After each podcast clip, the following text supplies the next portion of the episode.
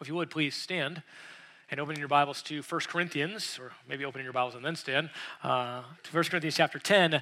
Just if you look around this morning, you'll probably see some people wearing stickers that say, We are going with gospel hope. And if you're wondering, well, don't we have Gospel Hope here? We do, but we're sending out a church plant called Gospel Hope. And so if you see those stickers, really, we've started up our core group. I think we have about 75, between 75 and 80 uh, people, uh, 25 family units, I think, who are planning to go to North Knoxville prayerfully around January to launch our church there. So they're kind of getting started, meeting together. and They meet on Sunday nights. And so if you see one, one of those stickers, just encourage that person that you see, if they're the one that's wearing that, and pray for them. That's why they have them to be reminded that as we're sending them out, they're, they're part of us. And we're sending out our very heart, as it were, for them to go. So we want to pray and encourage them as they go. Well, 1 Corinthians chapter 10, beginning in verse 1. For I do not want you to be unaware, brethren, that our fathers were all under the cloud and all passed through the sea, and all were baptized into Moses in the cloud and in the sea. And all ate the same spiritual food and all drank the same spiritual drink, for they were drinking from a spiritual rock which followed them, and the rock was Christ. Nevertheless, with most of them, God was not well pleased for they were laid low in the wilderness. Now, these things happened as examples for us, so that we would not crave evil things as they also craved. Do not be idolaters, as some of them were, and as it is written, the people sat down to eat and drink and stood up to play. Nor let us act immorally, as some of them did, and 23,000 fell in one day. Nor let us try the Lord, as some of them did, and were destroyed by the serpents. Nor grumble, as some of them did, and were destroyed by the destroyer. Now, these things happened to them as an example, and they were written for our instruction upon whom the ends of the ages has come. Therefore, let him who thinks he stands take heed that he does not fall. No temptation has overtaken you, but such as is common to man. And God is faithful, who will not allow you to be tempted beyond what you are able, but with the temptation will provide the way of escape also, so that you will be able to endure it. Therefore, my beloved, flee from idolatry. Please be seated. I had the privilege this weekend of attending the junior, senior college leader and uh, youth core group retreat. Bundle up a lot of things into that one retreat. In fact, we just got back this morning. We drove back uh, from Gatlinburg and had a joyful time. Really, we gather our young people together, the, the older of our young people, that we might really spend a, a weekend training, preparing them to be the examples in the youth group that we long for them to be as young adults, we want them to, to, to work back down, to look back down and draw those others up, the, those, those younger ones who are coming into the youth ministry. And really, we want them to set an example, to live, to walk, to, to serve Jesus. And so we just take some time to think, to pray, to enjoy playing games together. If I don't shake your hand, it's because I play too many games of Gaga Ball. And if you don't know what that is, you can join us for the retreat next, next time, I guess. But smack a ball around, and I think I played a few too many games. But it's not, not of course, just about the, the games. It's not even just about being youth right? The issue is that we are part of the body of Christ. When we do a retreat like that, we're just being reminded that we are part of God's people. And not even really in one sense just this church, but also all of God's people. We're identified with Him. See, young people are not just young people, not just adolescents, and we kind of set them aside as some unique grouping. No, they are members of the body of Christ. And so that's what we exalted and that's what we celebrated, that we are part of that, and that our young ones who are coming up are the same. So there's this unique identity we celebrate in Christ, as well as a unique example that we want to set in Christ. And that's very similar to what our passage is about this morning a unique identity that we have in Christ, and a unique example that we need to set, and the examples that we need to follow that God has sent before us that we would faithfully walk with Him. And certainly we as a culture, no more, you know, not only our young people, but all of us, we're in desperate need of being reminded that we are not to be identified with this culture.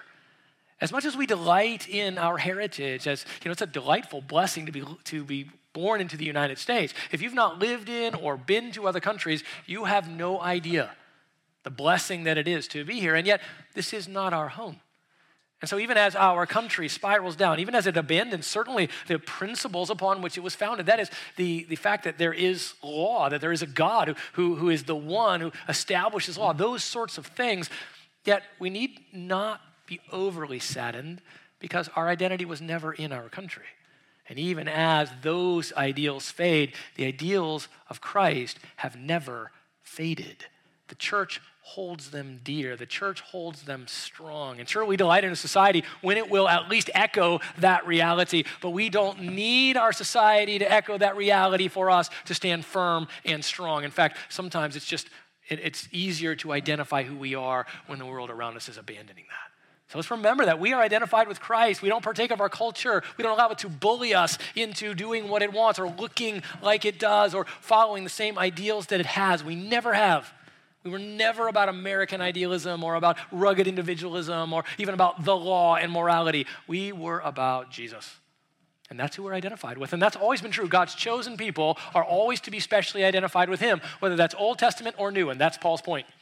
God's chosen people in the Old Testament, his ethnic people, Israel, were chosen to be identified uniquely with him. They were to serve him, love him, and honor him as a result of the work that he had done to draw them to himself. And Paul is using that example of Old Testament Israel to then point to us, the church, the spiritual children of Abraham, as we studied last week, right? The physical children in the old, the spiritual children in the new, and the delight that we have to have been set free, delivered by God, identified with him. And Paul is giving a solemn warning as happened in the Old Testament. That is God's chosen people. When they walked away from Him, when they chose idolatry over Him, He brought His discipline because He is a jealous and holy God. The way He treats His chosen people in the Old Testament is a picture for us, an analogy of how He treats His chosen people in the New. And those are things that we need to stand up and take aware of a solemn warning found in this passage, but really we've been beginning by focusing on the tremendous blessing, the benefits that Israel received that we sometimes forget. Right? We look at the Old Testament. Well, you know, those are secondary benefits compared to what we have. No, those are tremendous blessings to God's ethnic people, and we need to rejoice in the picture of deliverance that they are, even as we consider the pictures of our own deliverance, which really we celebrate this morning, at least one of them. And in two weeks, we're going to celebrate baptism and, and that ordinance which demonstrates our identity with Christ, that we are in union with Him. And this morning, we celebrate the fact that we have received spiritual sustenance from Him. And those, those are pictured in our text from the Old Testament, and Paul will draw them to our attention. So, what we'll see is that God's supernatural protection, guidance, and deliverance of the Israelites were his unique means of identifying them with him as his special chosen people. And it's a beautiful picture and example of how New Testament believers identify with God through the person and work of Christ.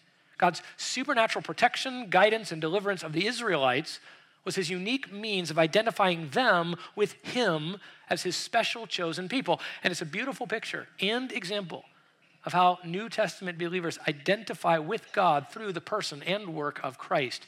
What we will see is that ultimately all spiritual blessings come to us through Christ, Old or New Testament. Well, I just want to read you the overview of chapter 10, verses 1 through 23, because we're digging down, seeking to understand why Paul is using these examples as a helpful, it's helpful for us to see how we use the Old Testament. So we're taking a little bit more time than we might, because Paul is really using verses 1 through uh, 10 as just as an example. And yet we're digging into it to kind of see why he's doing that because I think it's helpful for us. It's, it is helpful for us. Yet don't lose the forest for the trees. That is, the point here is pretty clear. What I'm going to talk about this morning the rock of Jesus and the spiritual rock that follows them and spiritual food and drink. At the overall picture is clear. So let me, let me remind you of the picture of 1 Corinthians 10 1 through 23. And it's all about fleeing idolatry. Verse 14 that I read, therefore, my brethren, flee from idolatry. So here's the picture. All Israelites experienced God's blessing, deliverance, and provision under Moses' leadership, as evidenced by God, leading them in a pillar of cloud, delivering them through the Red Sea, and providing them food and drink in the wilderness. Most Israelites, in their arrogance, took God's provision for granted. They became idolatrous, immoral, rebellious grumblers, sparking God's jealous displeasure and reaping the terrible result of God's discipline. All the Corinthians had received God's blessing, deliverance, and provision under Christ's leadership as evidenced externally by their baptism, indicating union with Christ in his death, burial, and resurrection, and by their regularly partaking of the Lord's Supper, signifying their receiving the benefits of Christ, paying their penalty, taking God's wrath, and clothing them in his righteousness. All the Corinthians, therefore, should consider as an example the fate of the Israelites, whose solidarity with God through Moses did not keep them from being slaughtered in the wilderness when they pursued idolatry and immorality. Some of the Corinthians, then, in their ignorance, were in danger of presuming that the benefits they had received in Christ meant that they could pursue participation in demonic worship services while also partaking of the Lord's Supper, and that somehow this would not provoke God's jealousy and they would not fall under his discipline. And they were dead wrong, literally. So this morning we'll begin by continuing our look at Israel's example of arrogant idolatry in the face of tremendous spiritual blessing. Last week we did this by looking at the first blessing given to them, the blessing of being baptized into Moses. We'll finish that out. We only got through verse 1, and then we'll work our way prayerfully all the way to verse 5 before we celebrate. Really one of the one of the key aspects of this text which is driving us towards an understanding of the lord's supper what it really is. So it's a beautiful time to be celebrating this ordinance this morning. So remember last week we looked at the blessing of being baptized into moses. So look into your text paul said i do not want you to be unaware this is verse 1 of chapter 10 I do not want you to be unaware, brethren, that our fathers were all under the cloud and all passed through the sea.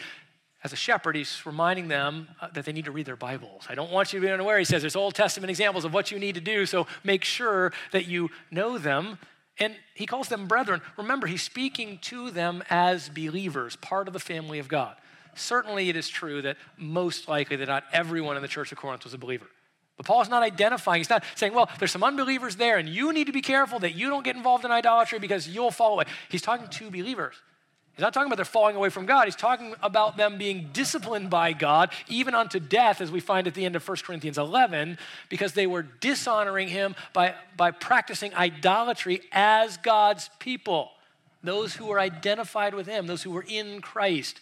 God takes that, of course, very seriously. When he's given you Christ, he's placed you into his body. If you were to do those things which would identify you with other gods, God takes that very seriously, just as he did in the Old Testament. God has not changed, he is the same. And we need to remember that from testament to testament. There's different things he's doing as far as how he works his plan out, but his character and nature are not different, old to new.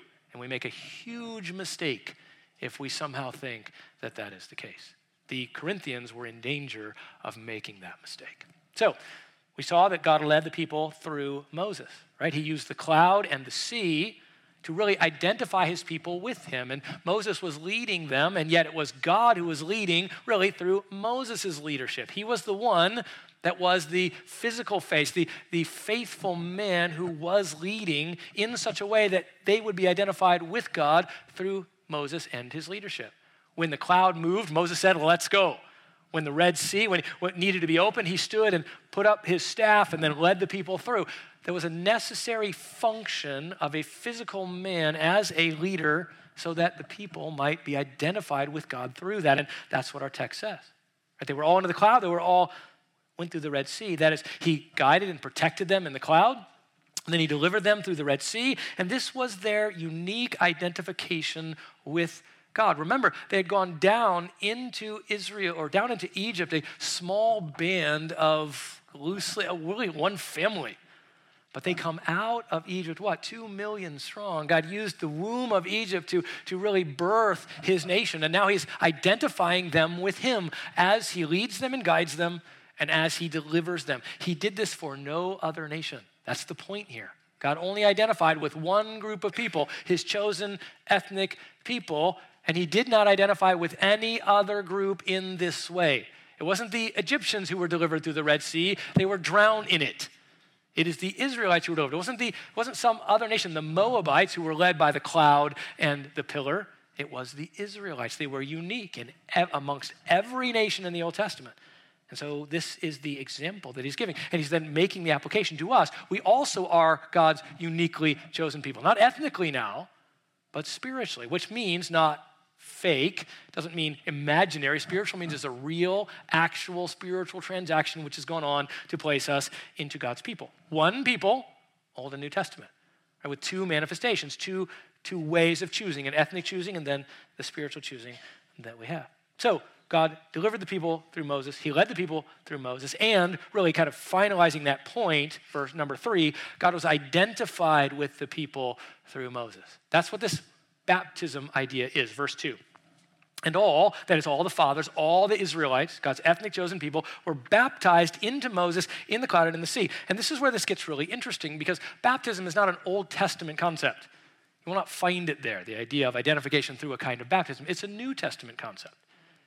So I think, I think this is, this is our, our understanding that Paul is now taking what's something the Corinthians knew and understood, their baptism, their physical baptism in water. And he's saying this, the Old Testament, there was a picture, a similar thing. When you're baptized in the New Testament, you are, you're identifying with God. That is a physical act by which you represent that spiritual union that you have. And it's an important act. God gave us two ordinances, and we are not to ignore them. Just because the physical act does not make the transformation, it doesn't make the physical act of baptism unimportant. Right? Just as being transformed, being taken by God through the Red Sea, being made and God making provision through the pillar and cloud, that didn't somehow spiritually transform the people. It was their the picture of their identification with God, and it was important. It mattered. He says, look, it mattered in the Old Testament. It matters to you. They were baptized. But it is fascinating that he says they were baptized into Moses. Do not mix your dispensations, I could probably put it that way. He does not say, well, when they were baptized, this idea of their being identified with God, it really was through the sacrifice of Jesus. He does not say that. What we'll find is it was through the work of Jesus, the power of Jesus, but not through the sacrifice of Christ. We are identified in the New Testament through the sacrifice of Christ. They were identified through Moses. What does that mean? That Moses' leadership, used by God, their following and obeying Moses, was the means by which they demonstrated their belief in God. There's only one way to be saved, old or new. You believe in God by faith. But in the Old Testament, that belief was represented by or exemplified by following Moses. If you didn't walk through the Red Sea with Moses, you got left on the bank and killed. You had to follow him. Further along, we will find that then Moses receives what? The law. And so the way to identify with God was through the law. You weren't keeping the law to get saved in the Old Testament either. And ultimately, God does away with that means because it was temporary. But in the Old Testament, that's how you identified who you were with. I'm with God because I obey Moses. Now, lest you doubt that, remember that we read last week this, this idea that when they were when they went with Moses through the Red Sea and, through, and obeyed through the cloud, they were identifying with God. Exodus 14 31. When Israel saw the great power which the Lord had used against the Egyptians, the people feared the Lord and they believed in the Lord and in his servant Moses. That's the idea. They weren't believing in Moses for salvation, they were believing in God, but they had to follow Moses. That's how they were identified. This idea, this baptism, then, this idea here is that they are identified with. I mean, the word itself, the New Testament word, means to dip, to, to put into water, to immerse. But that that the word, the physical word of being immersed into, is the idea of being identified with. You are immersed into something fully identified because it, you're submerged within it. Well, that's the idea here. They were identified with God through Moses. So it is said they were baptized into him in the cloud, and as they followed God through Moses in the leadings of the cloud, and as they followed God through Moses' leading as they walked through the Red Sea, they were then identified, baptized into Moses, identified with him as he represented them to God. They were now God's people. William Hendriksen, The experience of being under the cloud and passing through the sea, both related to the identification, that's the idea of baptism here, identification with, union with, identification of the children of Israel as a people now separated from Egypt and under God's protection. In short, by means of the cloud and the sea, God separated to himself a people. The Exodus must be seen from both an historical and a spiritual perspective. Essentially, the nation begins here at the Exodus, and they're identified now with God. And that's why the, the, the ordinance of baptism happens when? At the very beginning of your spiritual journey. That's the idea that you are identified with God. That's when it's supposed to happen. So, by the way, if you haven't been baptized, right, I would urge you, uh, we have a baptismal service next week. You need to do that. Not to save you, but so that you identify properly with God externally you tell others, I'm identified with him. That's how we do that in the New Testament. You don't get to go through the Red Sea, you don't get to be under the cloud. You get to get baptized in this tank here or wherever it was that you were, right? But it's not unimportant, it's a vital picture. These are not playthings, not games that God plays. Just as communion is not, neither is baptism. And really, Paul draws that out here. That's how important being identified with God is. And they all received that benefit and they took it lightly. There's the idea. It's a warning there. God identified them with Moses, which really was identifying them with him, and they took it for granted. See, in the New Testament, we are directly then placed into the body of Christ, not into an ethnic people. We're not Jews. It's extended now to us. 1 Corinthians 12 13. For by one Spirit, We were all baptized into one body, whether Jews or Greeks. Isn't that sweet? We don't have to be Jews. You had, you had to be part of the nation of Israel, God's chosen ethnic people to go through the Red Sea. You didn't get, the Egyptians didn't get to go. But now God has extended those blessings through Christ. But this is a New Testament work, not an Old Testament one that we read back in, or New Testament that we read back into the Old. The Spirit of God coming to place us as God's spiritual children into the body of Christ is a new covenant work. It's powerful. It's the culmination of the picture of what happened in the Old Testament. Whether Jews or Greeks, whether slaves or free, we were all made to drink of one Spirit, placed into the body of Christ by the Spirit coming to live inside of us. Galatians 3:27 For all of you who are baptized into Christ, identified with Christ, have clothed yourselves with Christ.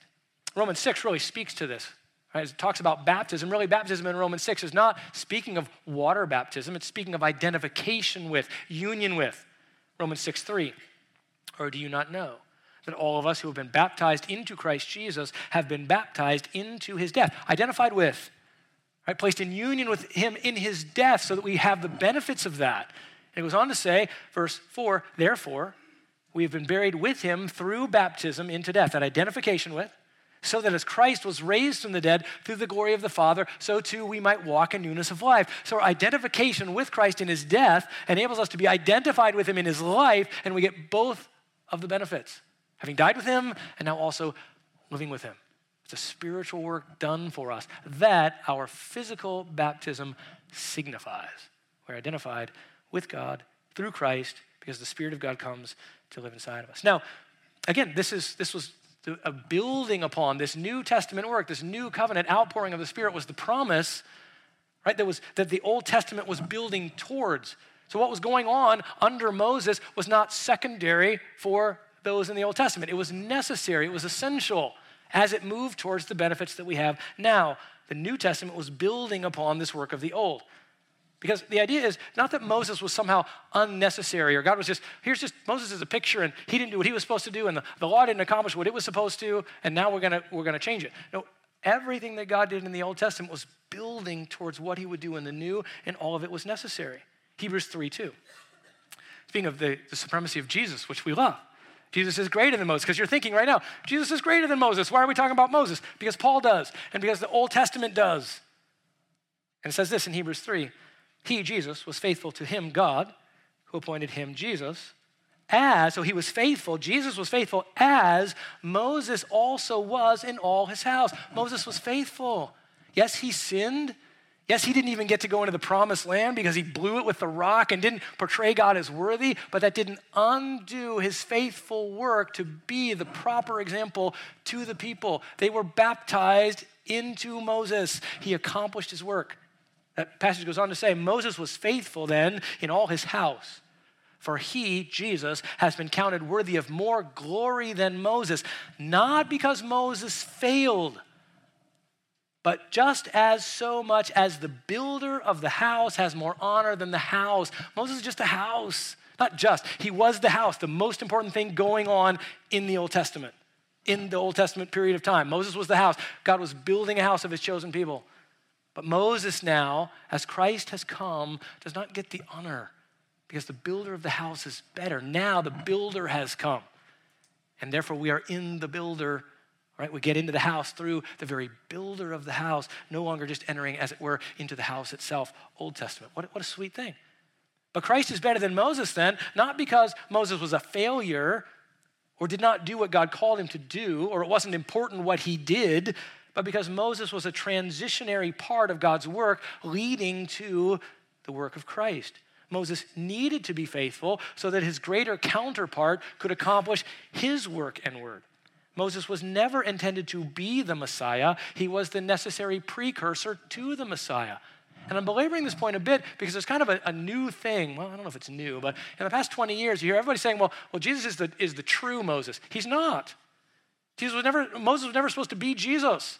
Jesus is not Moses. Jesus is better than Moses because Jesus builds on Moses' work so that he can accomplish the final thing. So, therefore, we, we're not looking at the Old Testament people as failures. David was a failure, so we needed Jesus. No, he was not. David needed to accomplish his work so that Jesus would come. Moses was a failure, so we needed Jesus. No, he was not. He accomplished his work properly so that Jesus would come. God used faithful people in the Old Testament, just as he will use faithful people in the New. He works through people, even as God does his work. See, now that Christ is here, do we just say, well, Jesus does all the work? Well, certainly he does it within us, of course but we do the work. Right? The church is being built through his people. You need to be faithful so that God's work is accomplished. And when you fail and fall, it doesn't mean that you can't be faithful. It doesn't even mean that you aren't faithful in the bigger picture. God will use you. So please understand, we learned that from the Old Testament. We'll just look past it and say, none of that matters because Jesus has come. It all matters because it built the foundation for what Jesus would do. And that's what Paul is saying. Look, you need to look back. You need to see what happened to them is a picture, it's an analogy of what will go on. It's a real, true historical narrative, God working then and then now moving us forward into the New Testament to partake of these even greater blessings. so, this idea of baptism being for us a beautiful picture of being unified with God. And that's built back into, we can look at the Old Testament and say, what, what, a, what a beautiful physical picture of going through the sea, of being under the cloud as being identified with God. And we have the precious privilege of doing that. And for us, water baptism becomes the means by which we give testimony to that reality. And it's a sweet thing. I don't think we take it as important as we ought to many times. We just kind of do baptisms. Well, these are, are vital pictures of what God is doing. And it reminds us that Bible story, Bible stories matter. Real historical narratives matter. We don't look at them and find them valuable because everything there represents Jesus, but because everything there points to the greatness of God's saving character that He would provide in Christ.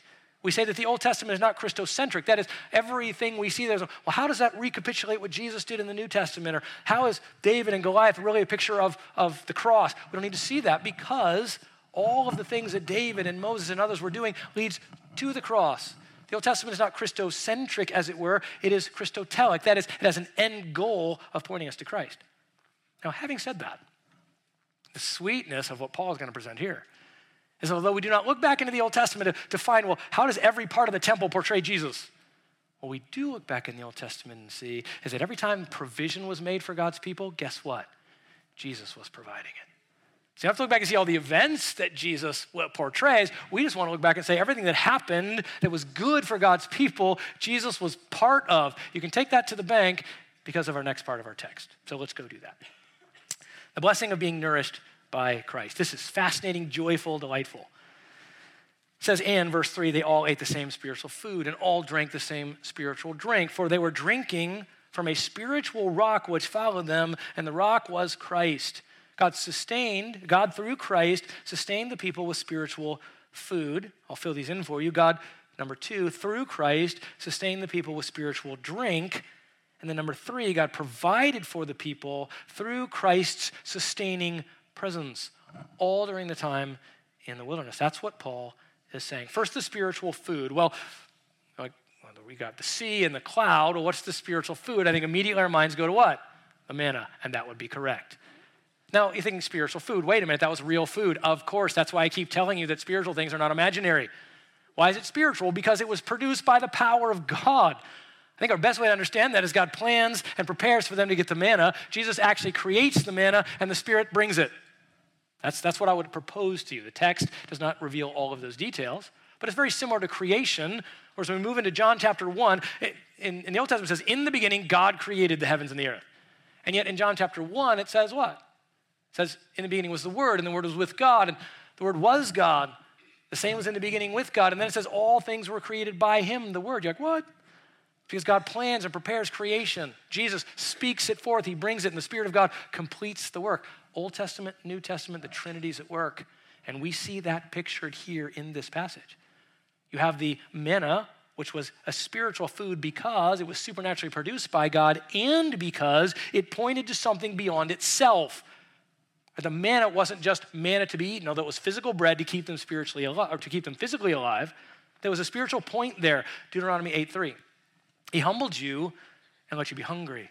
It's in the, it's in the wilderness with, and he fed you with manna which you did not know, nor did your fathers know, that he might make you understand that man does not live by bread alone, But man lives by everything that proceeds out of the mouth of God. The manna had a bigger point. It was just food. The manna itself had no special properties except the fact that it had nourishment in it that enabled them to live. Physical properties, spiritual food that had physical properties that had a spiritual picture. Look, I'm providing you this manna, you need me. And then we find in the Old, in the New Testament in John 6, what does Jesus say? And when they talk about the bread, says, They said to him, What do you do for a sign so that we may see and believe? What work do you perform? Our fathers ate the manna in the wilderness. And then Jesus said to them, Truly, truly, I say to you, it's not Moses who gave you the bread out of heaven, it's my Father. And he gives you the true bread out of heaven, for the bread of God is that which comes down out of heaven and gives life to the world. In New Testament terms, then, Jesus is our manna. He is the one who makes provision for us. And so we see him, there's a spiritual point for Jesus, that he is our living bread and that we actually partake of that. So we don't have a, a physical bread that we eat that keeps us alive, but Jesus himself is now sustaining our spiritual life. Now, that's the uniqueness of communion. Because as we come, what, what's the picture of the spiritual food and drink? Well, Paul will link it directly in verse 16, where he says, Is not the cup of blessing which we bless a sharing in the blood of Christ? Is not the bread which we break a sharing in the body of Christ, a sharing, this identification, this communion, pointed to in the Old Testament through the manna eaten, that I, they all eat it together, which make, get, identifies them with God through Moses. Well, now we all partake of this wafer, and in and of itself has no special property. But what it does is it reminds us of and gives us a picture of the work of Christ on our behalf. So it's important, it matters that we take hold of the physical element but not because of the properties it has, but because of the properties that Jesus has. He is now the true bread. They had to eat the manna to stay alive and, again, to be identified as the people of God. So that's the spiritual food. I submit to you that it is Jesus who presented that spiritual food, or really who created it for them. Why? Because we see here very, very clearly that it was Jesus who created the water for them to drink. That's the point here. So let's go here, verse 4. So they all ate the same spiritual food, the manna. They communed with God by eating that which He had provided, which proved to them that they needed Him.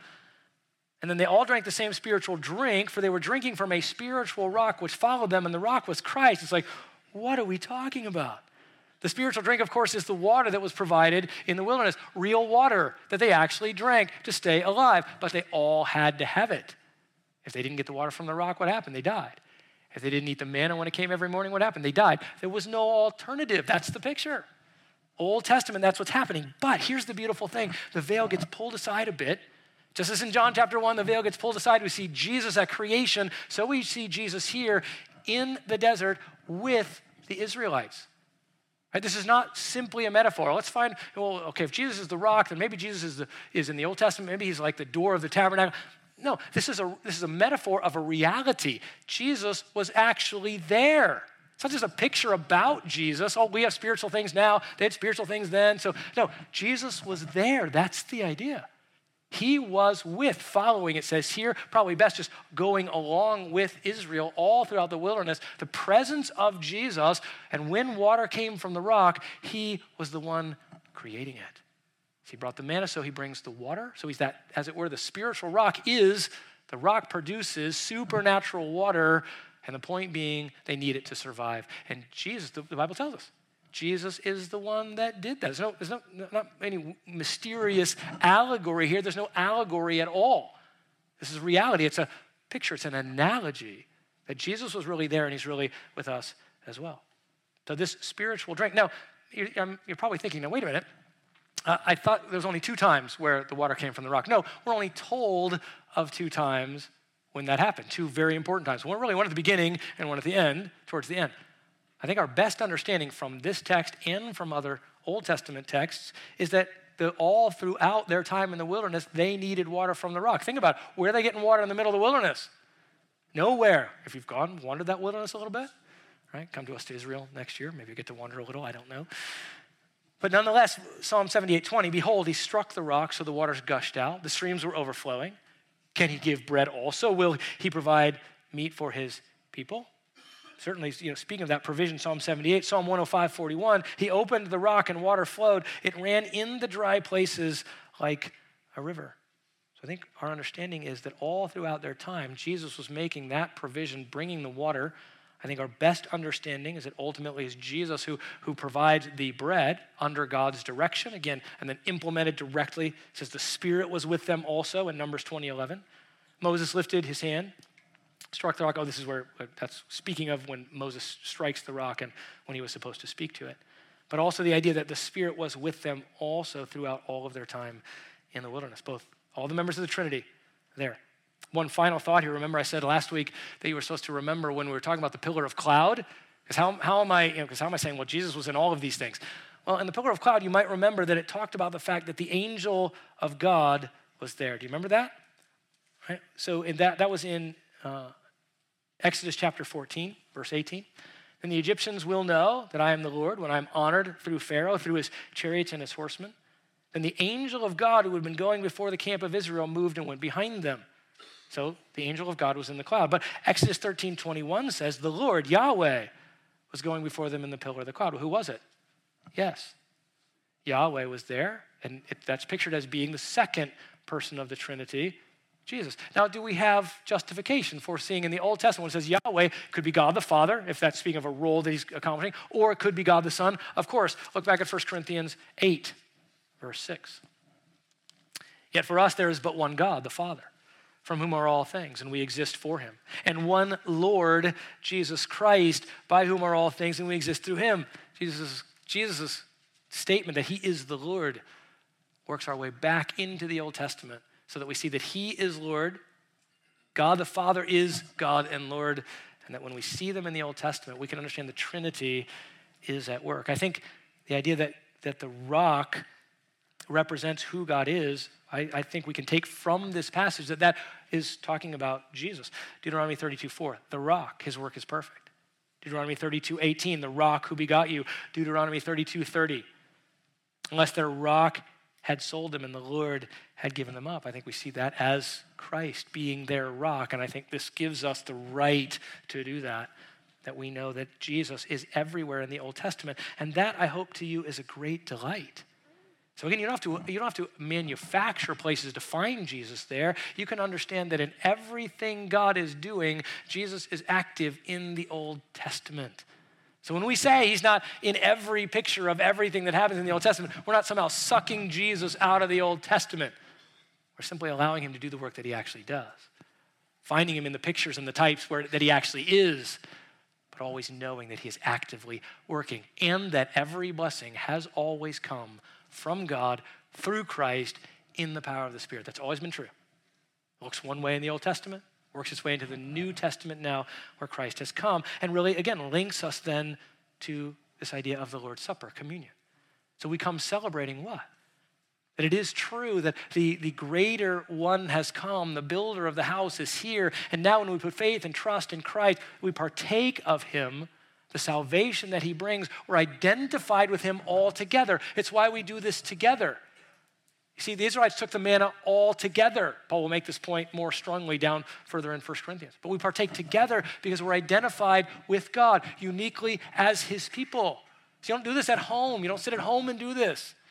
We come together and do it because it represents our all being identified us as a local body here, and then people all around the world are partaking of communion, believers, and we're identified with them, with God, uh, and with them as well. So as, as we come this morning, so if the, the men will come and the music team will come, let's uh, really, I think, two things to think about in, in light of this as, as you partake. One is to remember and delight in your identification with God through Christ and the work of Christ, and that this is a permanent work now as the Spirit of God indwells us uniquely in the New Testament, allowing Jews and Gentiles, all people, to come together as God's spiritual people. So we rejoice in that, but also it's a challenge to us because remember, this passage is part of a tight warning. Don't adulterate the nature of your being identified with God. When you partake of communion, you cannot also be trying to identify with the gods of this world. That's what the Corinthians were trying to do. They were going to the temples and, and once again being at those sacrifices. And Paul says, Look, you can't do that. That's idolatry.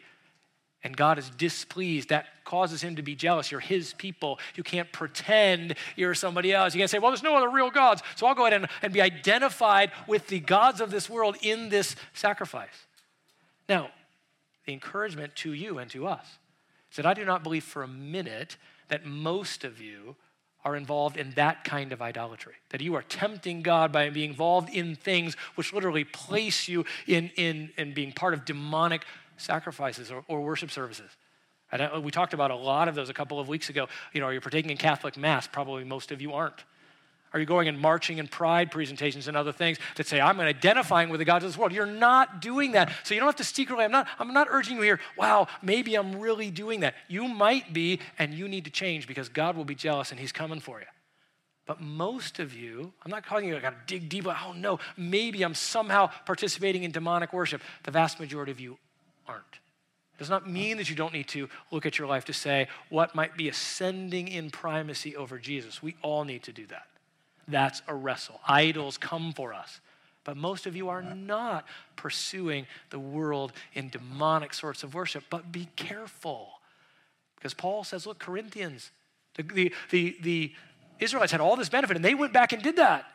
Do not go back in that direction. Do not march in that direction, which some of them actually were. So as you partake this morning, might it be delighting in your identification with God joyful that He has strengthened you to not be serving idols, but serving Him. But then confessing where there are things in your life that are creeping up, those idols of your heart that might be overshadowing the primacy of Christ. So let's stand and sing and prepare our hearts.